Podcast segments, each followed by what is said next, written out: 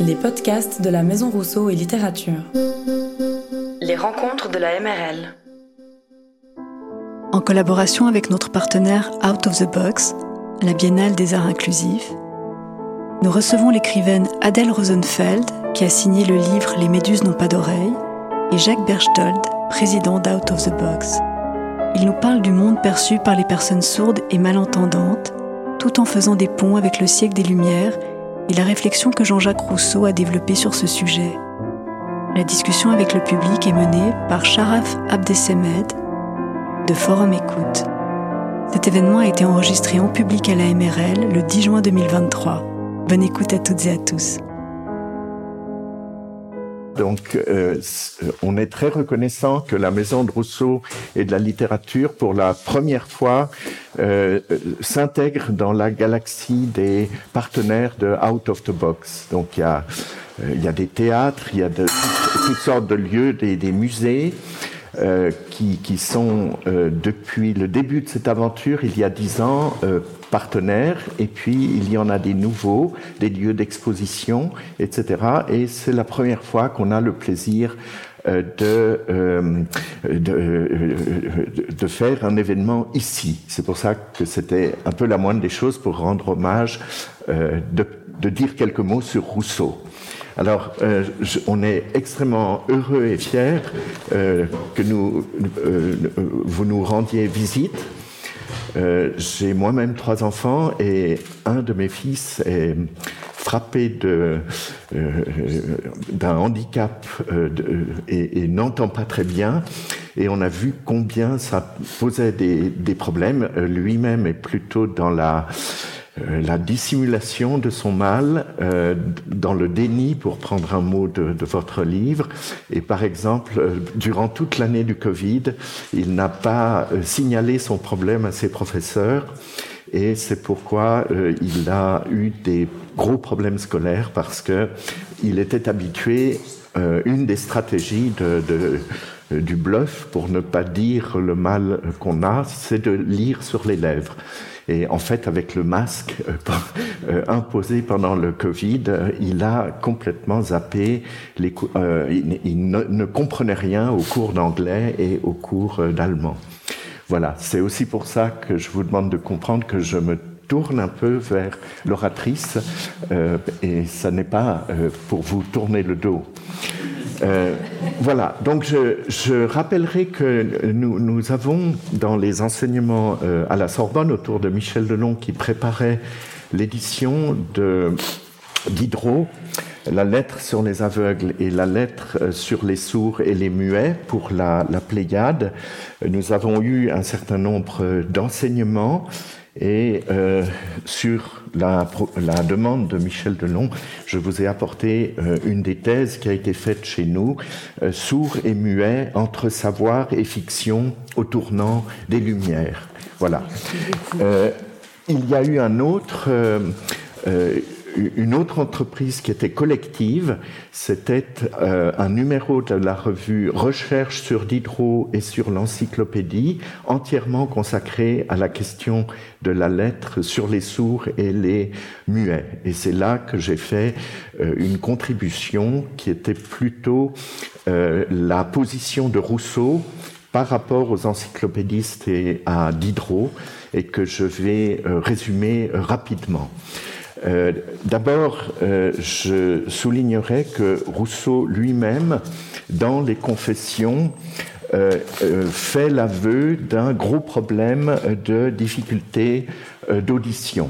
C'est à la fin du livre 6, donc fin de la première moitié des confessions. Il a, il a 24 ans, on est en 1736, et il est au Charmette chez euh, son initiatrice, sa maman de substitution, sa première amante, Madame de, de euh, qui l'a accueilli d'abord à Annecy, puis à, euh, Chambéry, et donc euh, dans une petite maison qui s'appelle les Charmettes. Et c'est là, tandis qu'il partage ses occupations entre le jardinage et l'auto-éducation, il s'instruit tout seul, euh, qu'il raconte euh, un matin que je n'étais pas plus mal qu'à l'ordinaire, en dressant une petite table sur son pied, je sentis dans tout mon corps une révolution subite et presque inconcevable. Je ne saurais mieux la comparer qu'à une espèce de tempête qui s'éleva dans, dans, mon sang et gagna dans l'instant tous mes membres. Mes artères se mirent à battre d'une si grande force que non seulement je sentais leur battement, mais que je l'entendais même et surtout celui des carotides. Un grand bruit d'oreille se joignit à cela, et ce bruit était triple, ou plutôt quadruple, à savoir un bourdonnement grave et sourd, un murmure plus clair comme d'une eau courante, un sifflement très aigu et le battement que je viens de dire, et pardon, et dont je pouvais aisément compter les coups sans me tâter le pouls ni toucher mon corps de mes mains. Ce bruit interne était si grand qu'il m'ôta la finesse d'ouïe que j'avais auparavant et me rendit non tout à fait sourd, mais dur d'oreille, comme je le suis resté depuis ce temps-là. Donc tout à coup, il y a un événement euh, alors, à quoi Rousseau n'était absolument pas préparé et euh, il aura désormais euh, ces bruits qui l'habitent et une perte de qualité d'audition alors qu'il se destinait à être musicien, compositeur de musique et musicologue. Alors, je voulais inscrire ce problème de Rousseau non pas dans des diagnostics médicaux de, l'époque, mais par rapport euh, à ce débat qu'il y a euh, sur les sourds euh, à l'époque des Lumières. D'abord, on peut rappeler qu'il y a eu un des ouvrages les plus importants du XVIIIe siècle a été la lettre sur les aveugles de Denis Diderot et qu'il a envoyé au château de Vincennes. Ça n'est pas rien. Et euh, le, censeur responsable, Malesherbes, a dû pour un moment euh, stopper l'opération de l'encyclopédie. On a failli ne pas avoir l'encyclopédie à cause de cette histoire. De quoi s'agissait-il? Euh, Vous savez que pour les théologiens, pour euh, ceux qui croient en, en, en, un Dieu transcendant, les idées sont innées, elles sont séparées de la corporalité. Au contraire, pour les sensualistes conséquents, et ils deviennent très nombreux et importants au siècle des, Lumières, il y a d'abord l'appareil sensoriel, et sans l'appareil sensoriel, il n'y a pas d'idée, pas, euh, pas de, euh, on ne peut pas reconstruire par d'autres sens que les cinq sens euh, euh, donnés au corps euh, des idées euh, qui seraient euh, envoyées d'ailleurs que obtenues par l'essence. C'est pour ça que la lettre sur les aveugles de Diderot, qui s'attache à un événement tout récent, la première opération jamais faite de la cataracte et comment euh, ça se passe chez celui qui en a été bénéficiaire, euh, prête à des conclusions euh, matérialistes qui précisément sont insupportables pour la Sorbonne, qui est hyper conservatrice, mais également pour l'évêché de Paris, etc. Donc il va à Vincennes et il va faire amende honorable et reconnaître qu'il n'aurait pas dû écrire ça. Ensuite, il écrit une lettre intitulée Sur les sourds et les muets, et c'est là que c'est assez humoristique, c'est-à-dire on, aurait pu dire qu'il allait euh, s'obstiner euh, et donc euh, euh, encourir à nouveau la menace d'une sanction, mais voilà que la lettre sur les sourds et les muets ne traite pas du tout du sujet. Ça traite au contraire par dérivation de problèmes qui ne touchent pas euh, ce sujet-là. C'est pour ça qu'il reçoit un certain nombre de courriers ou qu'il les a peut-être inventés et qu'il va éditer lui-même, Denis Diderot, dans le paratex de la lettre sur les sourds et les muets. Il a décidé désormais que tout ce qu'il ferait euh, de subversif, il l'enverrait en dehors de France, c'est ce qu'on va appeler la correspondance littéraire de il va, il va les envoyer au roi de Prusse, à, la, tsarine de Russie, au roi de Suède, mais il ne faut plus encourir. La cause de la réussite de l'encyclopédie est trop importante. Il va garder pour lui, dans son fort intérieur, ou pour ses lecteurs à l'étranger, ce qui est potentiellement séditieux et qui ne pourrait plus passer la censure. Alors, c'est assez amusant parce qu'il édite euh, une lettre furibonde d'une dame qui a lu la lettre sur les sourds et les muets et qui lui écrit euh, Je ne comprends pas que euh, vous n'ayez même pas fait état de la littérature la plus récente et notamment vous auriez dû euh, consulter euh, la littérature médicale la plus, euh, la plus récente sur la question. Et Diderot va répondre, oui, je, reconnais, je reconnais mes torts, j'ai mal travaillé, j'ai bâclé le travail, j'aurais dû consulter Monsieur Perrer, qui était, semble-t-il, la grande autorité, un juif d'origine portugaise, mais qui en Espagne euh, avait euh, euh, publié des ouvrages extrêmement importants et pratiqué des traitements des sourds et des muets. Alors, la, la lettre sur les sourds et les muets de Diderot ne sera pas modifié, il va la garder telle qu'elle. Euh, encore une fois, c'est une affaire euh, stratégique. Alors, qu'en est-il de Rousseau? La question, c'est qu'on on sent bien avec cette, cette histoire-là, d'écrire sur les sourds et les muets ou d'écrire sur les aveugles, vous envoie ou non à la Bastille et vous permet ou non de continuer une œuvre de progrès en matière de, mœurs, de, de réforme sociale, euh, de, euh, de, philosophie. Euh, donc la cause est importante. Hein. Faut-il dire vraiment ce qu'on pense ou faut-il dissimuler? Donc la grande question, l'observation scientifique de la déficience d'un organe sensoriel, et notamment l'ouïe, chez un individu peut-il nous, peut-elle nous enseigner quoi que ce soit sur l'existence de Dieu ou la non-existence de Dieu? Alors, il y a toute une tradition euh, dans, dans l'Évangile. Euh, les, les, les, prophètes de l'Ancien Testament, euh, on disait toujours le peuple juif a été sourd à leur avertissement, c'est donc un sens figuré, et on a repris dans l'évangile de Saint Marc, quand Jésus fait le miracle de guérir euh, tel euh, sourd de sa surdité avec euh, en lui apposant de la salive, euh, on a mis en rapport ce miracle de Jésus avec la surdité morale de ceux qui n'entendent pas le message. Et c'est quelque chose que reprend, euh, reprendra très fortement Rousseau.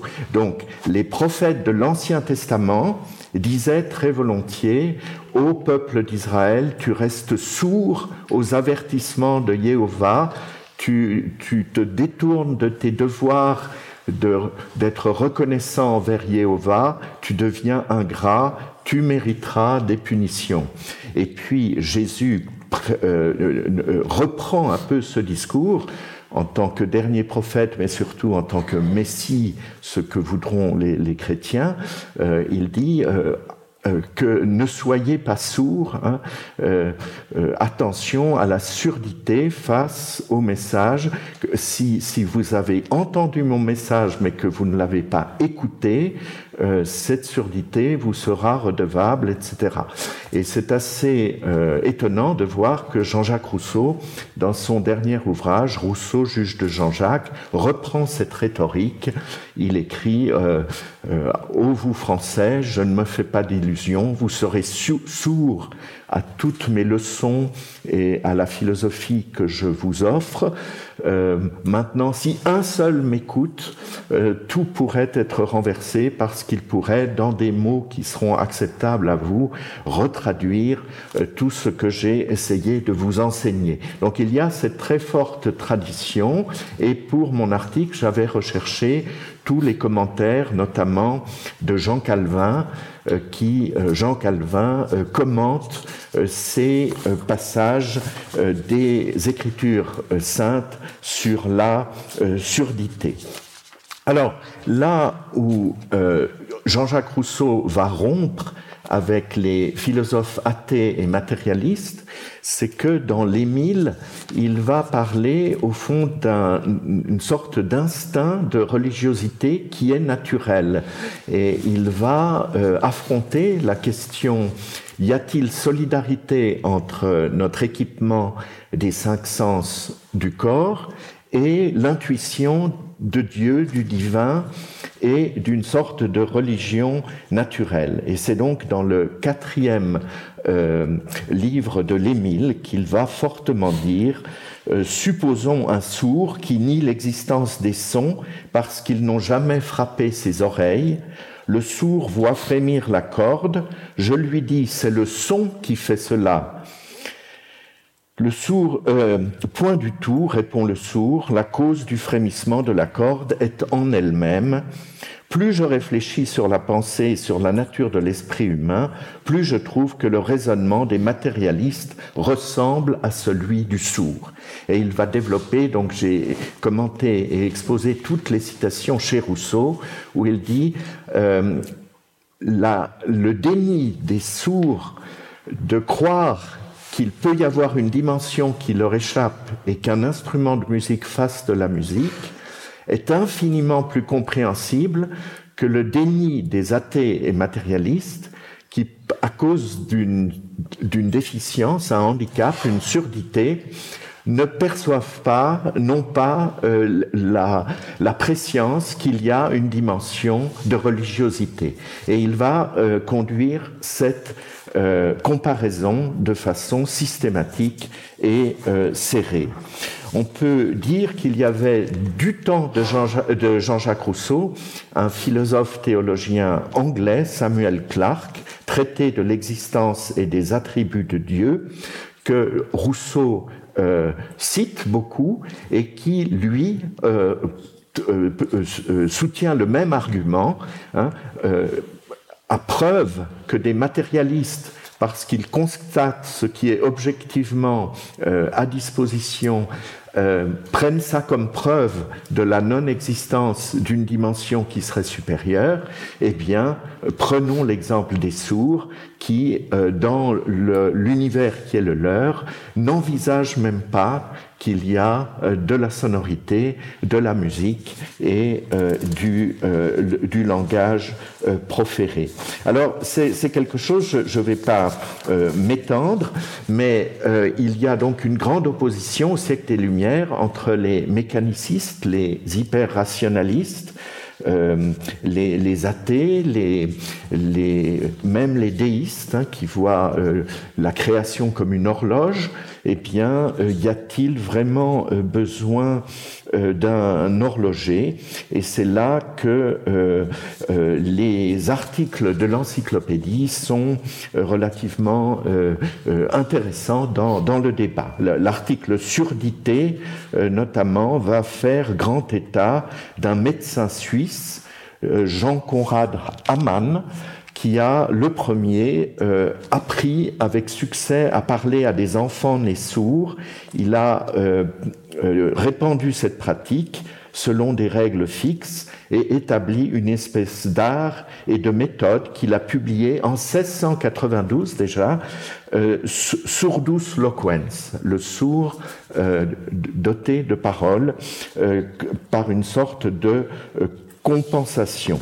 C'est donc euh, un, débat qu'il a pris euh, dans le débat de l'encyclopédie des Lumières. De Joncourt écrit l'article Oreille et lui va soutenir que précisément on peut mécaniciser ces choses. Il va prendre l'exemple de l'oreille de Denis le tyran euh, de Syracuse qui a fait de sa prison une immense oreille. Vous le savez peut-être, il pouvait écouter, il avait fait des, un système spiraloïde, et quoi qu'on murmure, ça parvenait à son écoute de voyeur auditif. Et vous savez le cas où un prisonnier avoue à un autre, à mon insu, je ne suis pas responsable, j'ai rêvé que je tuais le tyran Denis. Et Denis le fait mettre à mort parce qu'il a rêvé un meurtre.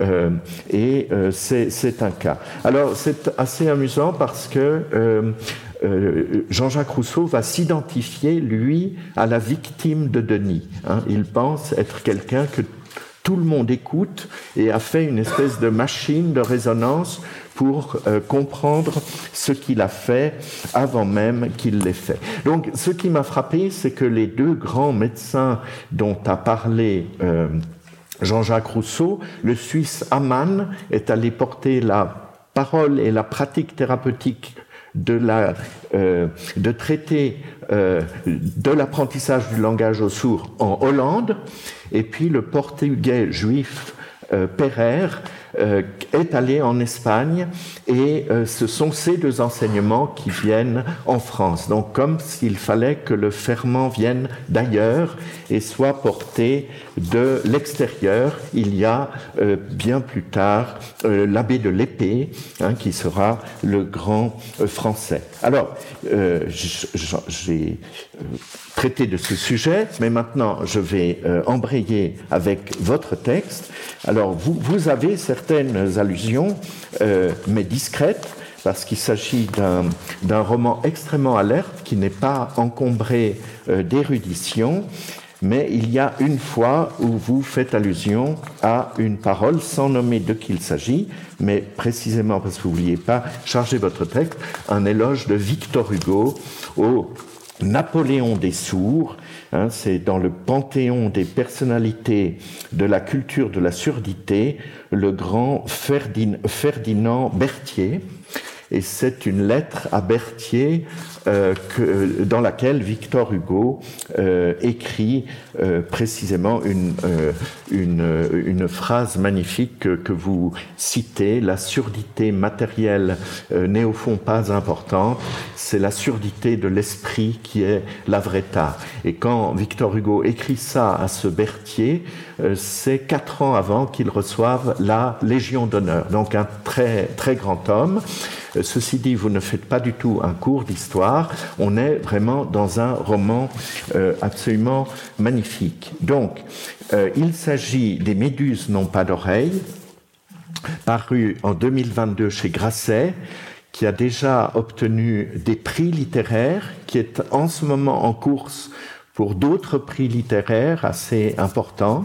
C'est un roman qui a déjà été traduit en anglais, qui, est, qui vient d'être réédité en édition de, de, poche, au livre de poche, et qui est aussi édité, et ça on est particulièrement heureux de le dire ici à Out of the Box, en très grande euh, typographie, en typographie euh, gigantesque, pour que des malvoyants puissent avoir accès euh, à euh, ce texte. C'est donc un témoignage, c'est un roman. Ça, je vous laisserai, vous, le choix de dire euh, euh dans quelle mesure c'est une autofiction, si l'héroïne qui dit je vous, ressemble, si vous avez traversé tout ça. Nous avons affaire à un excellent roman du euh, parcours de maturation d'une jeune fille qui est sourde et qui va traverser euh, des, euh, obstacles. Nous avons un contraste maximum dans ce roman entre une qualité d'écriture absolument époustouflante, c'est très très bien écrit, euh, il y a une inventivité dans les images, dans les procédés rhétoriques, il y a une grande économie de moyens, c'est une grande sobriété, euh, c'est très efficace. Une, un contraste, euh, disais-je, entre cette perfection de l'éloquence écrite et le thème, ce qui est raconté, c'est l'infinie difficulté à euh, euh, négocier jour après jour avec des interlocuteurs variés, dans des contextes variés, la déficience, le handicap, le plus souvent on le cache avec toutes sortes de stratégies, très inventive, très élaborée, que tous les sourds partagent. D'autres fois, un coming out, on met sa prothèse auditive, on, on, la, on ne la cache pas, etc. Donc il y a tous ces moments, euh, le moment où on est au travail, euh, il y a donc un, un, moment décisif où la personne va travailler dans une mairie avec des collègues euh, qui ont un, un, accueil un peu ambigu, c'est-à-dire est-ce que c'est pas le quota des handicapés et qui vont nous prendre notre place alors qu'il est, il est question fortement de licenciement, euh, etc. Alors, c'est euh, un ouvrage euh, euh, extraordinaire euh, de, décence, de retenue. Il n'y a pas de, lyrisme pathétique. Euh, j'ai pris un plaisir extraordinaire à vous lire. Puisqu'on est ici à la Maison Rousseau, sachez, c'est Donatella qui en parlerait le mieux, que à l'étage en dessous, nous avons mis un herbier de Rousseau, un herbier, euh, tenez-vous bien, composé par le chanteur Stéphane Eicher. Si vous ne l'avez pas vu, revenez euh, ici euh, le voir. Euh, je dis tout ça parce que euh, sur le modèle, donc Rousseau fuyait, il se méfiait du dialogue euh, par le langage qui offrait toutes les chances du quiproquo et des, malentendus, hein, sans être sourd. Vous parlez très très bien des intermittences du langage qui vont favoriser, alors ô combien légitimement, des possibilités de malentendus, c'est-à-dire cette intermittence que vous appelez une fois les cadavres exquis, hein, tous les discours, imaginez que vous, euh, il vous manque deux mots sur trois. Et vous devez deviner, euh, reconstruire, c'est la condition quotidienne du sourd. Hein. Il vous regarde, il va pas vous dire, il va pas tenir un écriteau, euh, tenez compte que je suis sourd. Il va jouer avec vous, euh, dire des choses fatigues, euh, oui, oui, vous sourire. Et puis d'autres fois, il va devoir faire un immense travail extrêmement fatigant.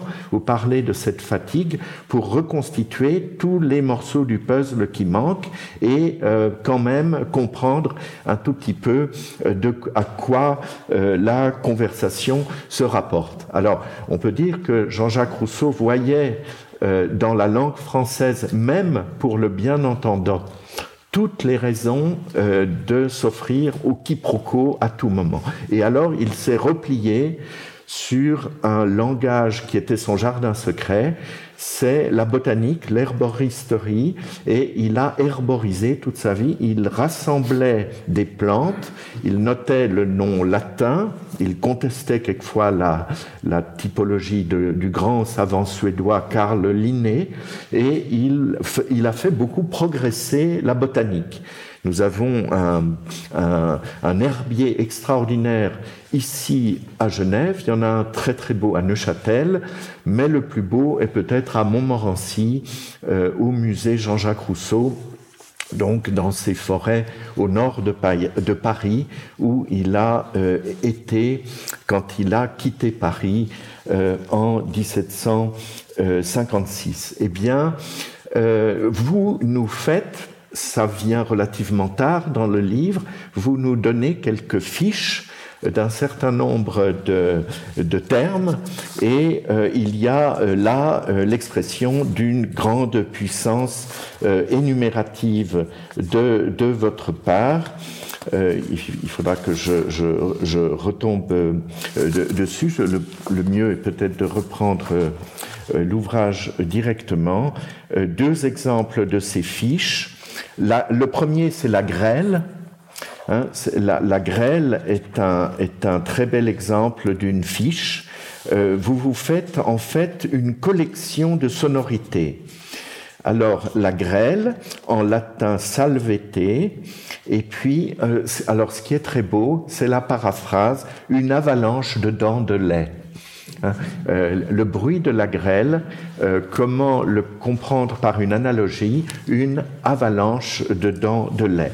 Et un tout petit peu plus tard, la sirène des pompiers, en latin, et ça on, parodie en quelque sorte la démarche de Rousseau, hein, tout à fait, euh, qui, qui mettait le nom latin, sirène siphonarius, Hein. c'est la sirène des pompiers et la paraphrase explicative, c'est tellement beau, chant diphonique de phoques de la mer Rouge. Hein, c'est comme s'il y avait un concert, la cacophonie en fait, euh, des phoques, et ce sont les sirènes de pompiers euh, quand il y a euh, quelque chose d'urgent. De façon plus, plus générale, on peut étendre à ça, à côté de cette volonté d'être euh, précise, méticuleuse euh, dans, dans, votre langue, euh, au fond pour compenser toutes les difficultés qu'il y a à saisir le brouhaha de la, de la conversation. Vous, vous faites un grand cas des bruits parasitaires qui nous, nous, nous savons trier si, si vous me parlez, je vous écoute et je sais faire abstraction d'autres sons, mais imaginez que le, le son du, du frigo, le, le son euh, du ventilateur euh, deviennent extrêmement euh, parasitaires et qu'au fond, vous ne pouvez pas isoler un canal. Euh, c'est la condition quotidienne. Alors, votre langue, euh, je, le disais, euh, se caractérise euh, par une, magnifique profusion d'images. Vous, avez tout un bestiaire. Déjà dans le titre, hein, les méduses n'ont pas d'oreilles, donc vous, vous vous identifiez à une méduse, mais le bestiaire est très divers et, et dense. Vous commencez tout de suite par avoir au fond un compagnon qui ne juge pas les gens sur leur qualité d'écoute, c'est un petit chien, mais le chien est frappé, il est borgne. Euh, c'est un chien euh, noir et qui va jouer tout un rôle. Mais il y a, euh, il y a de, de, nombreux registres. nous qui travaillons toujours ici avec des situations de handicap en essayant précisément de, de, de, les respecter comme tels et de les faire accepter comme tels, vous nous rappelez que le handicap est d'abord un terme de hippique, de concours euh, de chevaux, et qu'il s'agit pour des chevaux qui seraient trop trop rapidement champions, de leur donner précisément un handicap pour que les parieurs puissent ne pas tous se précipiter sur le champion. C'est un beau rappel et euh, cela, euh, le, le, le, cheval nous, nous fait euh, euh un, un, beau trait d'union entre cette histoire de handicap et le monde des animaux auquel vous vous référez souvent euh, pour puiser des éléments, soit de métaphores, hein, quand vous dites que vous voyez toutes les bouches de locuteur et qu'ils ils papillonnent en fait. Ce sont comme autant de papillons. Ou bien euh, précisément euh, votre prothèse auditive à un moment où vous, vous, vous en avez assez de la cacher, vous allez l'exposer, c'est dans une, une, scène avec le soldat, euh, vous allez dire il était comme un hippocampe. Et là, on a le trait d'union entre le monde sous-marin silencieux. Hein, le monde du silence était le titre de Cousteau quand j'étais petit, de ses documentaires, eh bien, il y a beaucoup dans votre livre des allusions à ce silence des poissons, euh, au fond, un, monde ami qui serait complice de ce qu'on vit, et puis l'hippocampe qui est euh, la prothèse auditive, euh, qui a une forme d'hippocampe, est une sorte de trait d'union entre ce cheval qui a apporté l'idée du handicap, mais c'est un paradoxe dont peut-être euh, Jacqueline, tu, tu, nous parleras de nouveau demain, c'est-à-dire que le handicap est apporté à celui qui serait champion d'évidence et qu'il faut euh, frapper de handicap pour que euh, y ait de nouveau une sorte d'égalité. D'une part, euh, le monde des chevaux, et puis l'hippocampe est un cheval euh, de mer, donc c'est un trait d'union avec ce monde des euh, méduses. On peut aussi parler de cet état de guerre que vous avez en permanente. Euh, euh, vous parlez de deux mois qui se séparent en vous. La partie entendante, je rappelle que votre héroïne a une oreille qui entend à peu près et qui peut porter l'appareil la, auditif et une oreille qui n'entend pas. Et donc il y a une sorte de dissociation entre votre moi euh, très difficile à réunir, entre la partie entendante et la partie euh, qui, qui n'entend pas.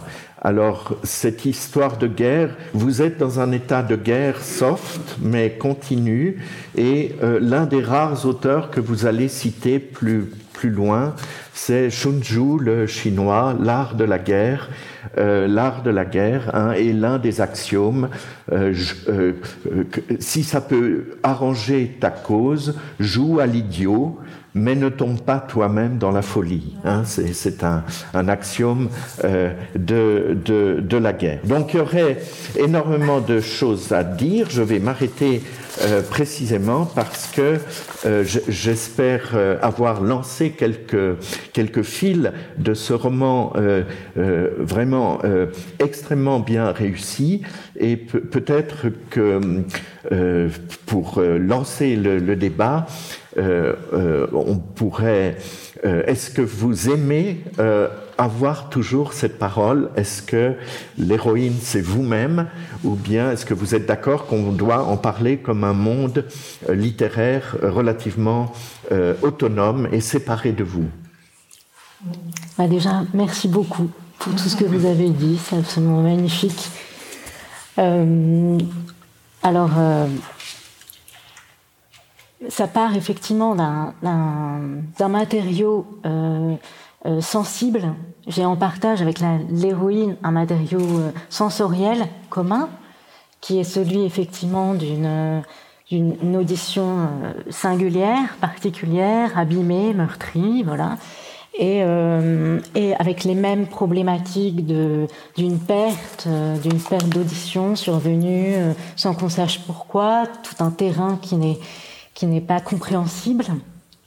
Euh, et euh, avec toute cette problématique-là du déni, euh, de, donc ce parcours-là est le, est le mien, effectivement. Mais j'ai voulu le, le, réinventer complètement au travers d'un personnage totalement autonome, autour d'un roman totalement euh, euh, qui, fonctionne pour son propre compte, avec euh, donc un imaginaire qui se déploie de lui-même, avec ces pistes-là dont vous avez évoqué, qui sont par exemple l'herbier sonore, euh, qui, euh, qui en fait tous ces sons, euh, bah, l'avalanche de dents de lait, la grêle, c'était tout ça est parti d'un certain nombre de matériaux que moi-même je menais au moment de l'écriture de ce texte, c'est-à-dire que comme j'avais perdu de l'audition, j'essayais de reconstituer les sons à travers un, carnet mais qui n'avait rien de poétique à ce moment-là. C'était quelque chose de très pratique, et je me suis aperçue que le fait d'écrire sur les sons me permettait de me réapproprier vraiment euh, le monde sonore qui s'était déformé à ce moment-là. Donc l'herbier sonore euh, a pris de plus en plus euh, une place, mais une place, euh, je l'ai voulu poétique, j'ai voulu transformer, transcender ce carnet en une expérience poétique, m'amuser, euh, questionner vraiment les sons, essayer de les décrire, mais sous un tout autre angle. Parce que la poésie, elle sert à ça, elle sert en proposant des images qui frappent, à s'en rappeler, à s'en souvenir.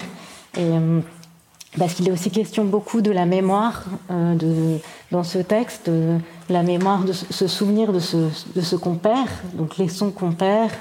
Euh, est-ce que la mémoire, euh, est-ce que c'est le son? On n'est tous pas pareils au niveau de la mémoire. Il y a des gens qui fonctionnent, qui ont une mémoire auditive, une mémoire visuelle, Là, la question dans le texte aussi que j'aborde, c'est la question du est-ce qu'il faut du son pour activer la mémoire? Parce que moi, j'ai effectivement, ça fait partie des questionnements euh, qui me sont propres, avoir eu l'impression que euh, d'entendre me permettait d'activer ma propre mémoire, euh, que je n'avais pas de souvenir si je n'avais pas de son. C'était très étrange cette réflexion-là, donc c'est aussi lié à ça. Donc cette héroïne, elle, c'est un double littéraire, puisque ça, m'a permis de parler d'une expérience sensible que je connais, mais euh, de la déplacer totalement avec un personnage euh, littéraire qui, est autonome, qui fonctionne, qui a ses propres lubies, son propre parcours euh, de vie, qui n'est pas le mien.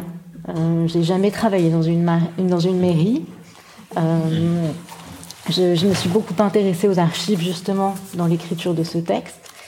Et, euh, donc c'est vraiment une, un personnage qui m'a permis justement de mettre de moi dans ce, dans ce texte. Mhm. Merci beaucoup. Et euh, donc toutes ces allusions qui sont un peu comme des énigmes, je pense donc on a parlé de l'art de la guerre. Il y a un moment, votre soldat, enfin l'amant de l'héroïne et de Anna, son, son amie, euh, va faire référence au chemin des dames. Et le chemin des dames, ça justement, euh, quelqu'un qui sait à quoi ça se rapporte enrichit sa lecture, c'est quand même dans la guerre des tranchées, la première guerre mondiale, un des lieux les plus meurtriers, c'est donc dans, dans l'Aisne, entre près de Laon, de, de Soissons et de Reims. Euh, c'est un des lieux où il y a eu, le plus de dégâts d'oreilles. Euh, donc les, les, bombes euh, incessantes ont rendu à peu près tous les survivants, quand ça n'était pas des gueules cassées, c'était des, sourds. Et donc vous avez ces petites allusions euh, sur lesquelles vous ne vous apesantissez pas. Euh, un petit peu plus loin, c'est la chanson euh, Si toi aussi tu m'abandonnes.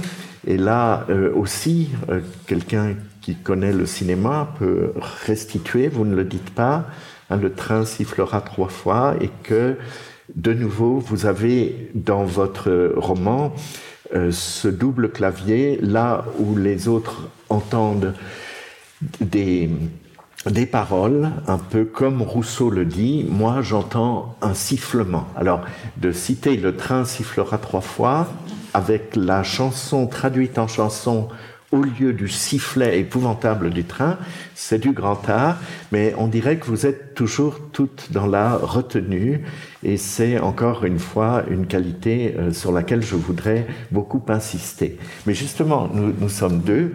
Non, je vous en prie, euh, vous, le faites très bien. Donc, une, autre euh, question, c'était où je ne suis pas compétent. Donc moi, je pourrais multiplier les, la chambre d'écho littéraire que j'ai trouvée en, prenant beaucoup de plaisir à, vous lire, mais il y a euh, également une part de la, lecture proposée qui, euh, au fond, invite à mesurer ça. Euh, est-ce qu'on s'occupe bien des sourds? Est-ce que l'héroïne a été bien prise en charge? Est-ce qu'il n'y a pas une dimension de, de, charge contre la société qui, qui qui est tout à côté de la plaque dans euh, son approche euh, du, de ce qu'il faudrait faire.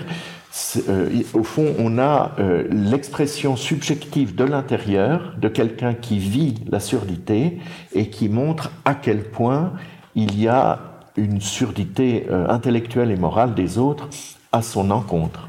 Est-ce que c'est, quelle est votre réaction C'est tout à fait ça, et pour cause, c'est tout à fait cité dans le livre.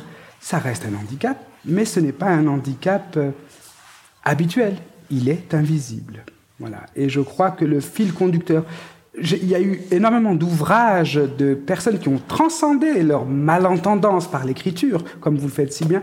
Honnêtement, rarement ont, raconté euh, si bien la, la, la langueur, à la fois la langueur, parce qu'il y a de la fatigue, et le bonheur d'être malentendant et sourd.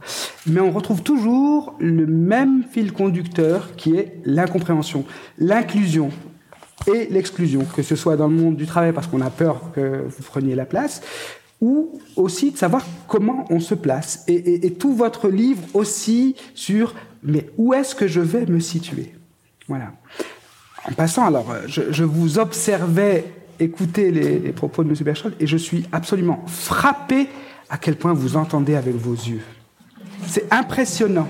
Euh, vous avez euh, constaté aussi, hein ben oui, oui, oui, c'est vrai que. C'est impressionnant. Euh, quand. Oui, c'est ça, c'est la concentration. Je suis concentrée sur les lèvres des, autres. Donc effectivement, c'est l'œil étant celui qui, qui récupère tout ce que tout ce que l'oreille n'a pas. Et, j'avais aussi envie que ce soit un texte visuel aussi pour ça, parce que l'importance de l'œil dans ma constitution euh, dans ma place au monde, dans mon être au monde est très importante. Et donc dans ce texte, il y a aussi beaucoup de, je voulais qu'il y ait des jeux visuels. Donc euh, c'est pour ça qu'il y a des, par exemple, des expressions mathématiques. Je voulais qu'il y ait des, des tableaux. Je voulais qu'il y ait des, hum, qu'il y ait des, effectivement, les herbiers sonores, c'était aussi quelque chose sur la page, quelque chose de, de visuel. Enfin, je voulais qu'il y ait des jeux visuels, que ce texte aussi et puis le jeu du pendu, parce que je fais le jeu du pendu, euh, les mots, euh, euh, comme elle ne peut pas les deviner, c'est le jeu du pendu. Il y a des mots comme ça qui apparaissent comme un pendu. Et donc je voulais que, que ce soit émaillé. Ou pareil, il y a des didascalies. Quand elle ne comprend pas une phrase, je mets une didascalie et le personnage, en fait, c'est la lecture labiale qui prend le relais. Donc je décris en didascalie ce que ce que le personnage ne peut pas entendre, et c'est une traduction en lecture labiale du. Donc euh, c'est comme ça que quand son compagnon lui dit je t'aime pour la première fois, elle le lit en didascalie, euh, elle, elle, décrit euh, les mouvements de, ses lèvres. Et donc c'est vrai que l'importance du visuel est très important et que j'ai voulu aussi qu'il occupe une place dans le texte. Ce que je retrouve également dans le parcours de bien des malentendants, d'abord, comme votre double littéraire, vous êtes bel et bien implanté.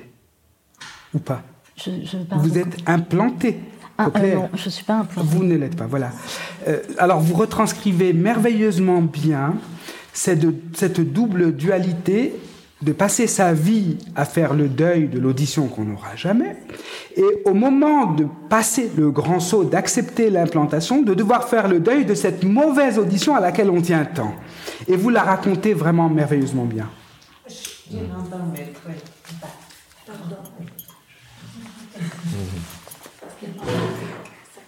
Ah, ça, ça ne passe pas? Ah, madame ne passe pas. D'accord. Donc, ça va? Donc, oui. Donc, du coup, moi, la question que je voulais vous poser, euh, avez-vous été candidate à l'implantation? Euh, Oui, oui, oui. Euh, donc, j'ai on m'a proposé un implant, effectivement, et l'implant est un long parcours euh, euh, d'examen, euh, une suite d'examens importants pour savoir si on est, comme ils disent, éligible à l'implant, parce qu'il faut être éligible parce que c'est un processus un peu lourd, parce qu'après il va falloir faire beaucoup de rééducation, parce que l'oreille ensuite doit réapprendre à entendre.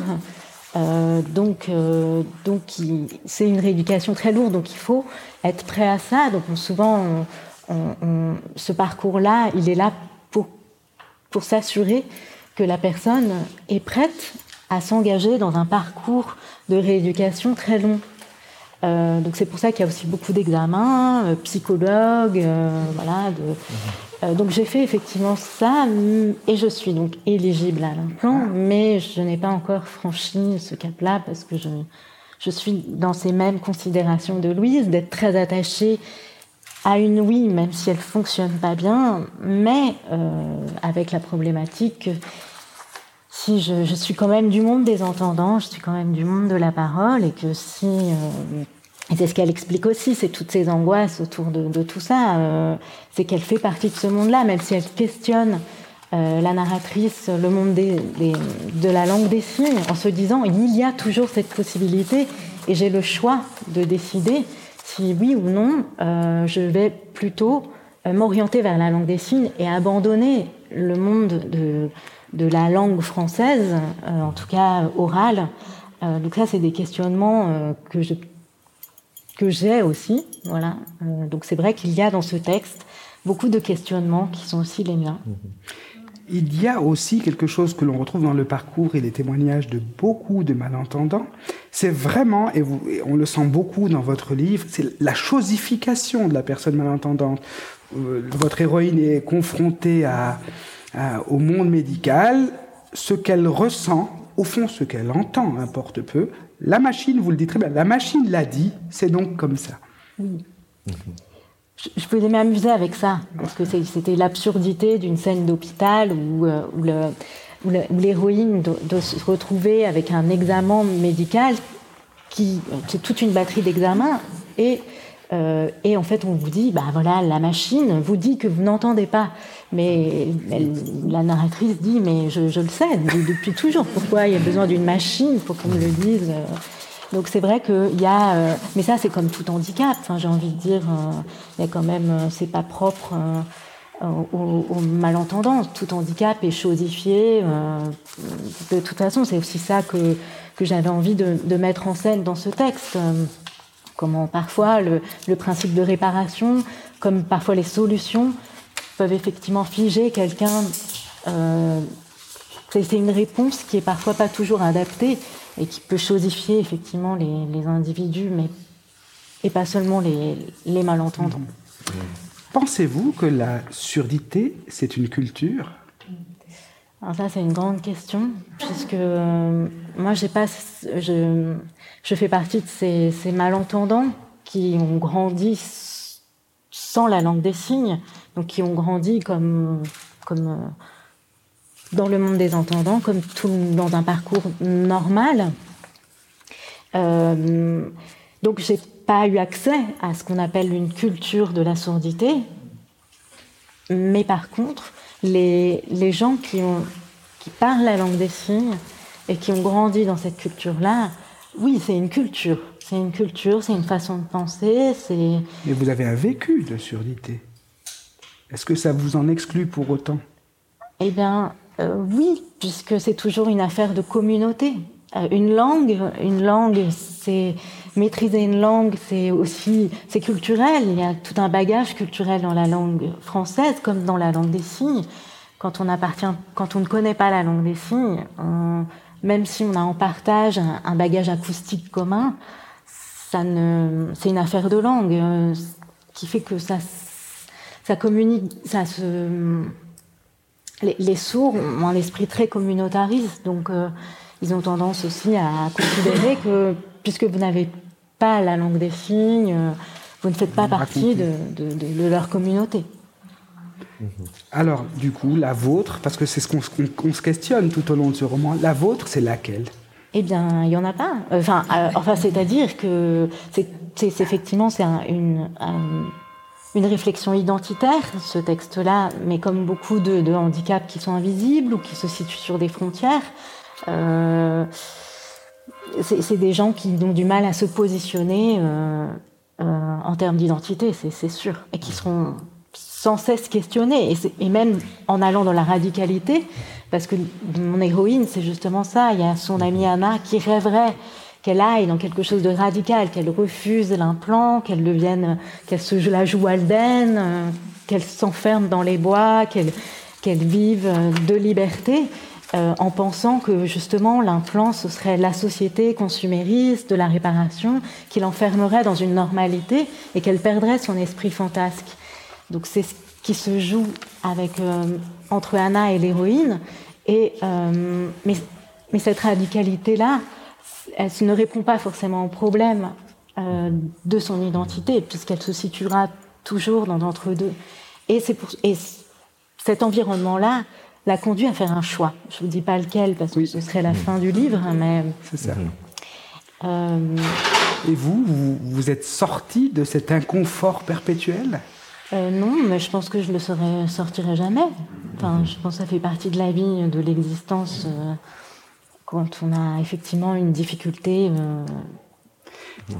Mais n'y a-t-il pas quelque chose d'universel dans cet inconfort? Au fond, je ne suis pas malentendant, je vous épargnerai à tous la liste de mes inconforts. Bien sûr. Ah oui, oui, oui, mais bien sûr. Euh, mon livre n'est pas, euh, ne se voulait, il a une, dimension politique, mais il n'était pas que une dimension politique. qui questionnait aussi un peu comment on grandit, comment on se situe aussi dans des, dans des moments où on doit euh, faire des choix, où, où on, se pose toujours tout un tas de questions par rapport à la norme, qu'importe un handicap ou pas handicap. C'est toujours des questions qui sont effectivement universelles, qui touchent tout le monde.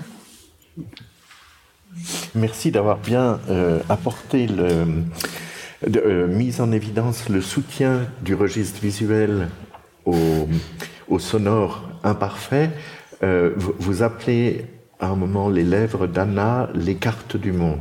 Et euh, la cartographie, la géographie, la topographie, euh, cadastrée, c'est très important pour vous, précisément pour avoir des repères de type visuel, là où d'autres euh, auraient une sorte d'autonomie du monde sonore. Les deux, les deux mondes sont extrêmement imbriqués l'un dans l'autre. Vous nous faites euh, apprendre toutes sortes de mots euh, spécialisés, mais avec humour chaque fois. Donc il y a les, les euh, acouphèmes, hein, j'ai dû, j'ai dû chercher dans le dictionnaire. Et puis alors les muscles zygomatiques. Les muscles zygomatiques sont responsables du rire et du sourire. Et vous dites, moi, à qui on, ne la fait pas, hein, je, sais comment ça marche je sais qu'il y a des sourires borgnes au moral. C'est-à-dire qu'il y a euh, des gens qui jouent euh, euh, comme des gymnastes de ces muscles zygomatiques, mais dont les sourires ne sont peut-être ni pas toujours sincères ou pas toujours authentiques ou pas toujours entiers. Et ça, j'ai beaucoup aimé que vous, vous développez des compétences suraiguës dans certains domaines. Oui. Mais on va. Oui, je voulais juste poser une dernière question, mais vraiment parce que votre livre montre à quel point vous avez développé, peut-être à titre euh, compensatoire, mais un rapport charnel avec la langue. Hein, c'est très perceptible. Euh, Monsieur Berchol disait que vous avez été traduite et qu'il y en a d'autres dans d'autres langues. Vous n'avez pas peur d'être trahi? Euh, Non, absolument pas. enfin, au contraire, je, suis même moi qui ai toujours eu des difficultés avec les langues, puisque puisque du fait de, ce handicap et, de la lecture labiale, parce que je lis sur les lèvres et que dans les autres langues, c'est très compliqué de lire sur les lèvres, ou du moins il aurait fallu commencer il y a très très longtemps. Mhm. Euh, et, euh, et, ben, ce, livre va être traduit dans d'autres langues. Donc non, c'est pas du tout de la trahison, au contraire, c'est une immense reconnaissance, c'est-à-dire que le livre à la vie que moi j'aurais aimé avoir. Euh, lui, il va être traduit, il va pouvoir parler dans d'autres mm. langues. Il va parler euh, italien, il va parler espagnol, il va parler allemand, il va parler anglais. Mm-hmm. Alors que moi, j'aurais aimé. Enfin voilà, c'est vraiment. Il a la vie que j'aurais aimé avoir. Donc euh, c'est au contraire, c'est une immense. J'ai envie de dire une, une, une un twist de l'existence assez extraordinaire. Donc non, la trahison. Donatella, on a le temps pour quelques questions du public? Quelques questions, puis on avait demandé à oui. de préparer euh, un ou deux extraits de Ah oui Oui, bien sûr. Euh, oui. paradoxal au niveau de la littérature, le texte. Alors, je ne souffrais aucune visite, sauf celle de ma mère qui passait voir si j'étais encore moyennement en vie. Outre le fait que je me perdais dans l'oscillement entre ses médiums et ses aigus, mes yeux floutaient de fatigue et les mots se déformaient sur ses lèvres.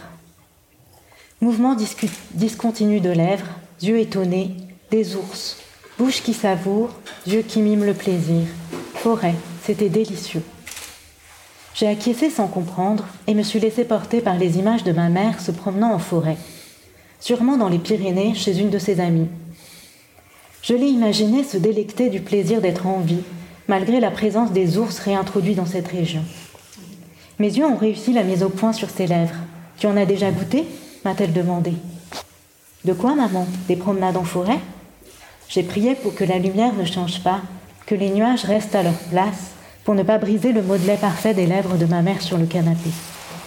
Non, l'ail des ours. Tu en as déjà goûté? J'en ai acheté haut. Un nuage est passé. J'ai ripé sur les voyelles. Ce n'était plus qu'un enchaînement de P, de D et de T, peut-être même des B. Et le soleil était est réapparu. D'ailleurs, Balouji sais-tu l'additif dans les muesli Les additifs dans les muesli, bof, euh, le sujet ne m'intéressait pas suffisamment pour maintenir mon attention. Pourquoi tu ne m'écoutes pas m'a-t-elle demandé, agacée. Le muesli, ça me déprime. À son tour de me regarder sans comprendre. Ce n'était donc ni moi ni elle qui choisissions le sujet. C'était un jeu de hasard. Mais alors, qui battait les cartes des conversations?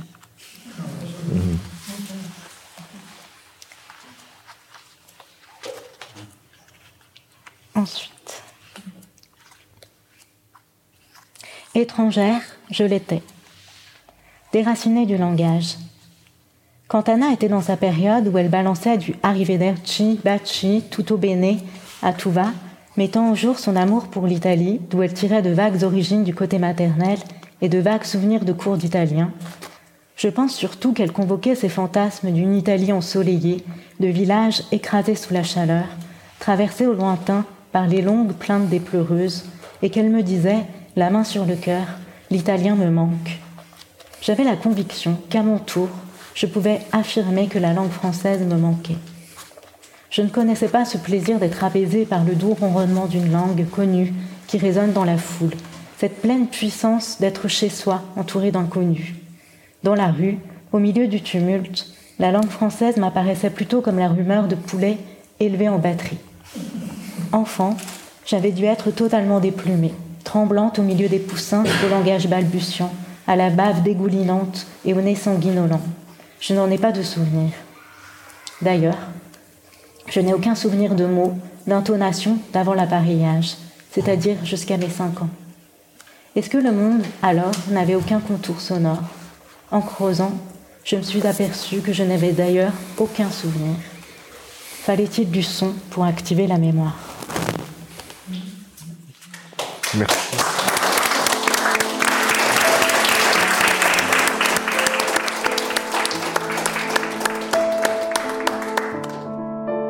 La rencontre avec Adèle Rosenfeld, Jacques Berchtold et Sharaf Abdesemed en partenariat avec Out of the Box est terminée.